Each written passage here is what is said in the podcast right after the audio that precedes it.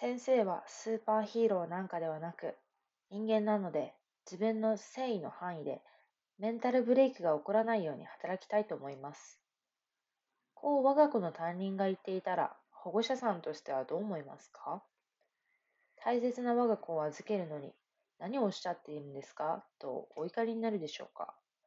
いやいや、先生も人間ですよね？と共感されるでしょうか？私はただの一学生なのでわかりませんが、あまり好意的な反応は得られないような気がします。公務員、教員、職業名だけでその人の在り方すべてが決められるのはなんだかとても窮屈です。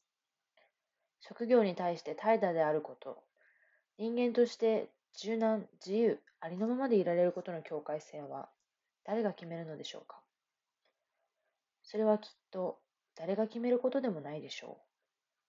それはただ、現在、現場の子供が感じることです。人はそれぞれ理想があるでしょう。考えがあるでしょう。